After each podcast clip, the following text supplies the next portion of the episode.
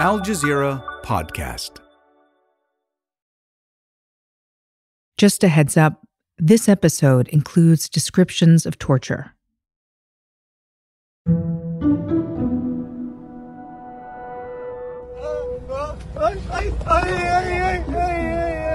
Palestinian civilians are being dragged and tortured by Israeli men in military uniform, stripped naked and bound with their hands and feet tied.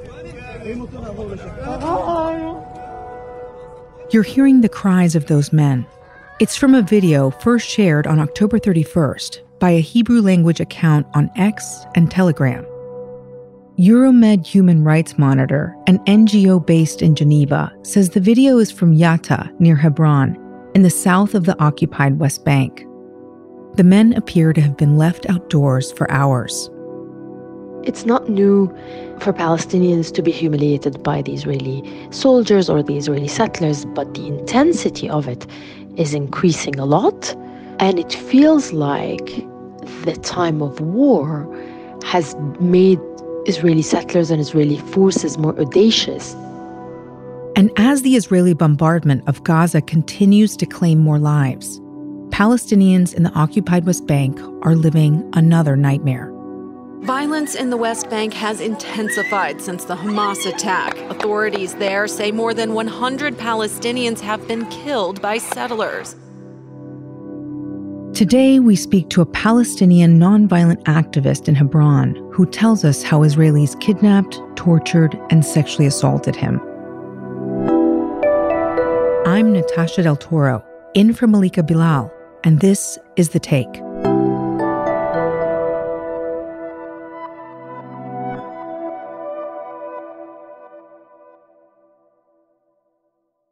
Why don't we start with your name and what you do? My name is Issa Amro. I'm a Palestinian human rights uh, defender and non nonviolence activist uh, in the city of Hebron. It's one of the largest Palestinian cities. It's the only city after Jerusalem where Israeli settlers are living inside the city. And tell me about your organization and what it does. I understand you do nonviolent resistance, right? Yes, uh, my organization is uh, Youth Against uh, Settlements. We teach Palestinian youth to practice uh, nonviolence resistance uh, to end the Israeli occupation. So our activists and uh, volunteers do organize direct actions, protest rallies, documentation of the human rights violations by video cameras. We do tours and advocacy to Israeli delegations, to international delegations, to diplomats who want to learn more about the occupation and apartheid in the city of uh, Hebron. In 2010, Issa was declared Human Rights Defender of the Year in Palestine by the United Nations. He's met with many international representatives, including U.S. Secretary of State Antony Blinken in 2021.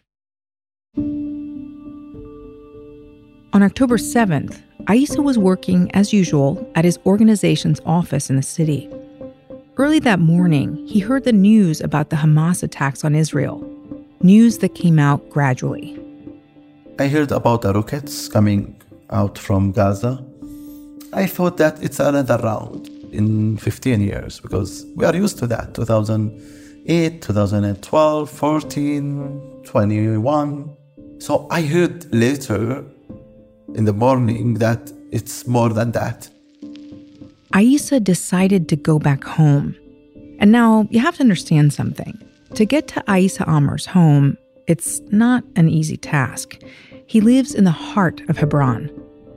We have around 22 checkpoints, uh, more than 100 movement barriers, closed streets, closed markets, closed shops, closed houses. So the main entrance to my house is closed, so I come from the fields. So I walk with in the mud when it's cold under the sun with that dust.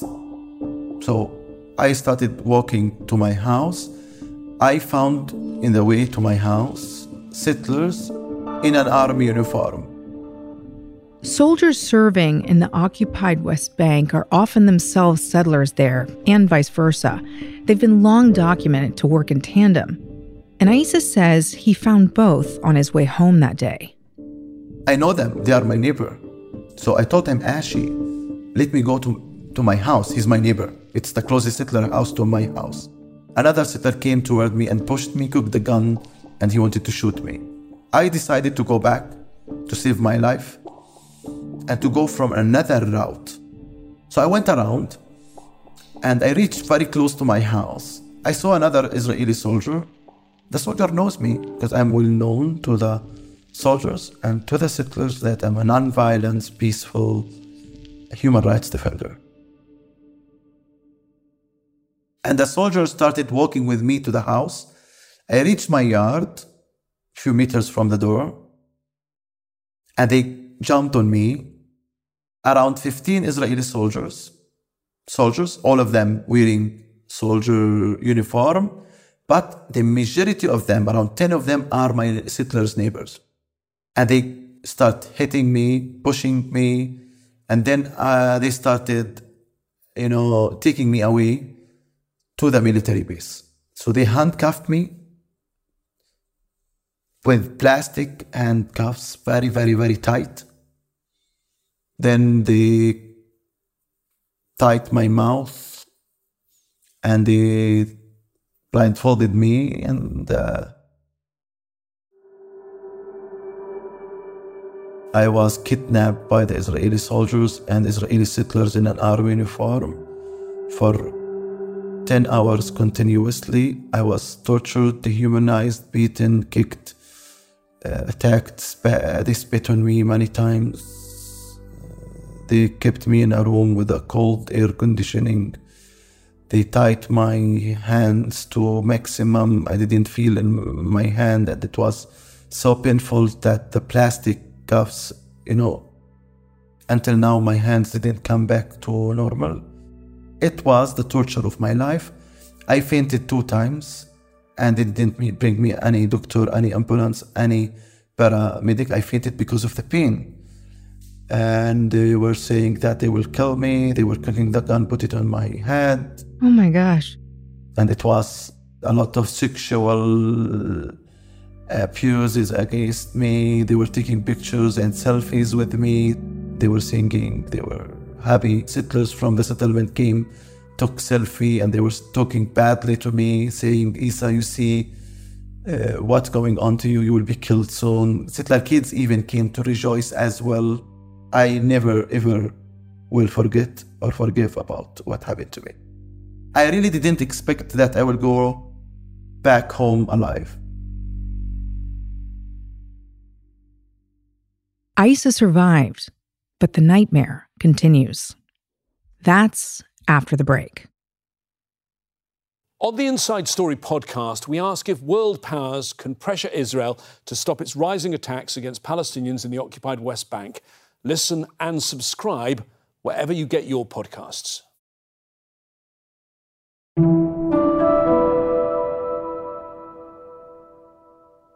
Before we tell you the rest of Issa's story, you need to know a little more about Hebron and the West Bank.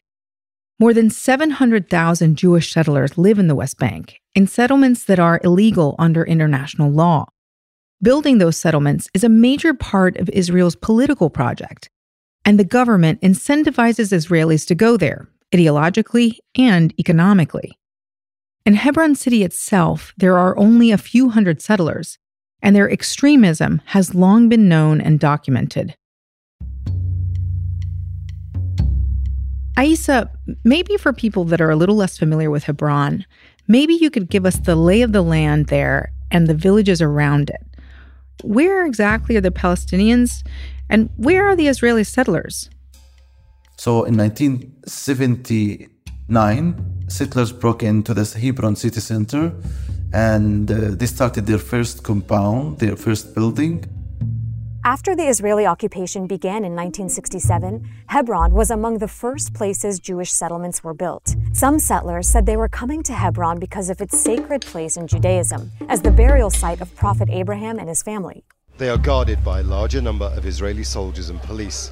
we, what you would call the settlers, we think we're the you know Jewish community of Hebron, have pushed forward and have gone back to a building that we rightfully own. In the old city of Hebron, Palestinians live only meters away from Jewish settlers. If you look up while walking in the alleys, you'll see a fence stretched over the street. Settlers living above use that as a garbage dump. With regards to my house, it's completely surrounded. Inside the house, the windows are closed, and in this area, my kids can't go out because the settlers can come out at any time and throw rubbish, rotten eggs, or alcohol. So the Israeli uh, settlers and the Israeli government is trying to remove the Palestinian identity of H2 in Hebron. And they are trying to remove the Palestinian in, in identity of the towns and the villages around Hebron. So everything they do is about taking more land and bringing more settlers inside Hebron and in the villages around Hebron city. Now, you might have heard Issa use that term H2. It's really complicated, but I'm going to try to break it down for you. Hebron is a divided city, just like the occupied West Bank is divided territory. In Hebron, there's two areas known as Hebron Area 1 and Hebron Area 2, so H1 and H2. H1 is controlled by the Palestinians, and H2 is under Israeli administration. And both areas butt up right against each other in areas within those areas. This is what happened with Hebron, that they took the art, the shopping area, the most touristic area, the religious places, they, it's under the Israeli military control. It's the city center. As if you talk that Times Square is under the Israeli control, and the other towns and cities in New York uh, will be with the American government. And it's important to understand this wasn't a military victory.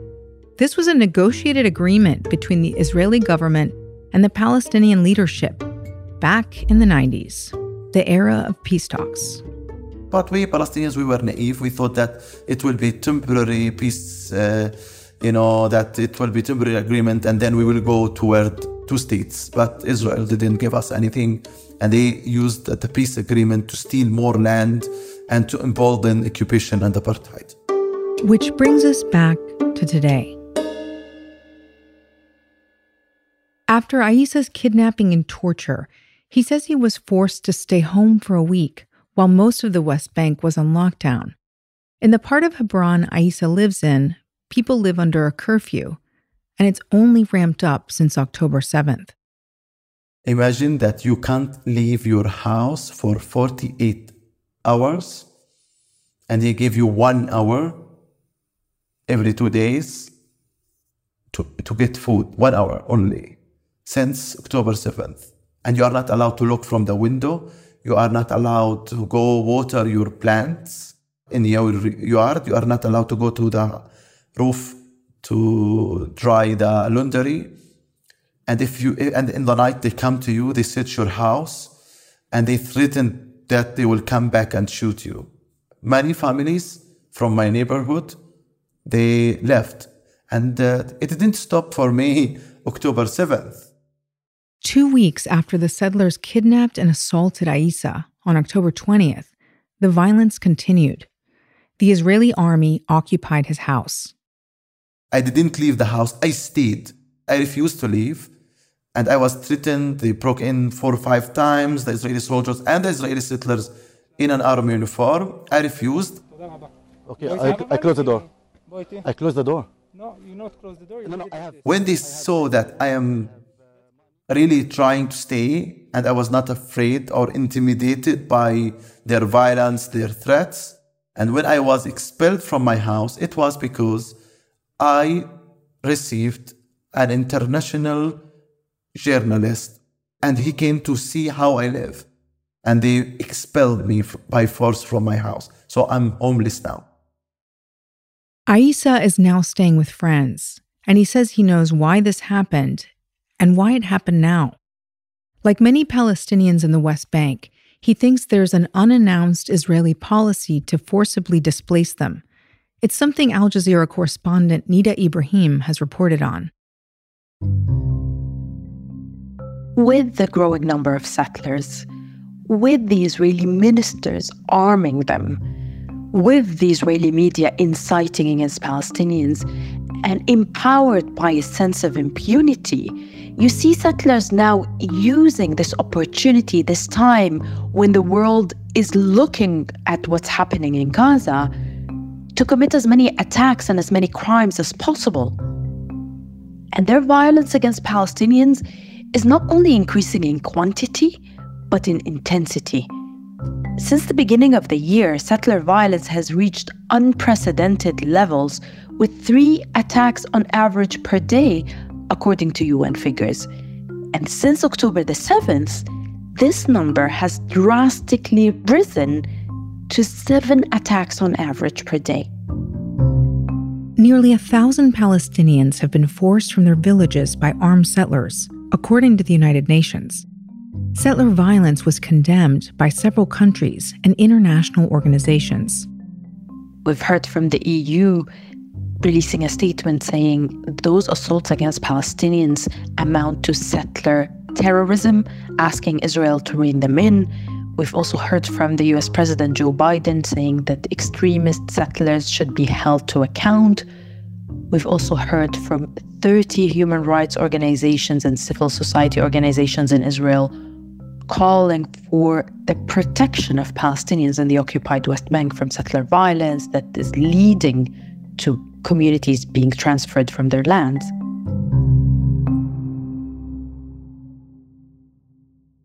So, Issa, we heard that Palestinians in the village of Deir Estia found leaflets tucked under their car's windshield wipers, threatening, in Arabic, to forcefully expel them from their lands, threatening a major Nakba, which of course refers to the mass exodus of Palestinians back in 1948.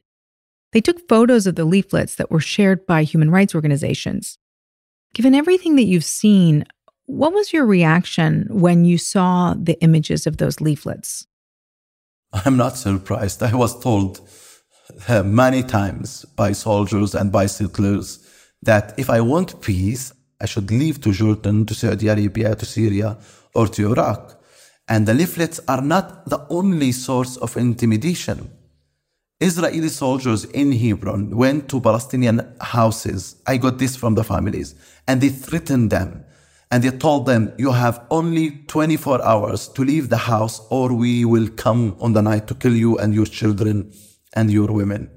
It happened in H2 in Hebron, it happened to me, it happened to many, many other Palestinian compounds and communities and villages all over. Are you concerned that that there will be a second Nakba? I see if the war continues like that, many many Palestinians will leave because the people are afraid, they are terrified. Verbal intimidation of another Nakba face to face from Israeli soldiers, Israeli settlers in an army uniform. This is what is the trend now. We know it. It's not a secret. We know that we are facing displacement. We are facing ethnic cleansing in West Bank. I'm fearless. And I am really, you know, a human rights defender who was active since maybe 20 years. And, and really, I lost the house I built, I created. It's my dream. My house in Tal Rumeida is my dream. It's me. Because people were telling me, Issa, leave the house, they will kill you. I told them, it's my life. So they stole my life from me. It's the same for the Palestinian families who are living in East Jerusalem. Their houses, it's their life. You know, my house is my passion. I choose to live there to make peace, to talk about non-violence resistance, to talk about future. But Israel got green light from everybody in the world, the West, to do whatever they want to us. So really, we are facing another real Nakba, and we see it. I say it all the time. Nakba didn't stop since 75 years, Palestinians are facing continuous Nakba, but they were hiding it before. Now they are openly calling to displace and to ethnic cleanse Palestinians from West Bank. Finally, Issa, you've been spearheading nonviolent resistance against the Israeli occupation and settler violence for years. What are you going to do now? Palestinians are not allowed to practice nonviolent resistance according to the Israeli military law. And me personally, I was arrested many, many, many times, and I was indicted, convicted in the military court for protesting peacefully against the Israeli occupation. Me, I will never give up until we get freedom and justice and equality. I will go back and try to practice nonviolent resistance to make the occupation costly and make the occupation exposed and find evidence against the Israeli uh, brutality and document all the human rights violations which are happening from Israeli settlers and Israeli soldiers all the time. Because we don't have any other choice as Palestinians. We will not accept to live as a second class citizen in our land. We will not accept to be treated as animals who are seeking shelters and food. We want to be treated as a nation with history, with a culture, a civilized nation who deserve freedom, justice, and equality as everybody else in the world. And for sure, to make Israel accountable for its occupation according to international standards. And we will win. One day we will win. One day we'll get that.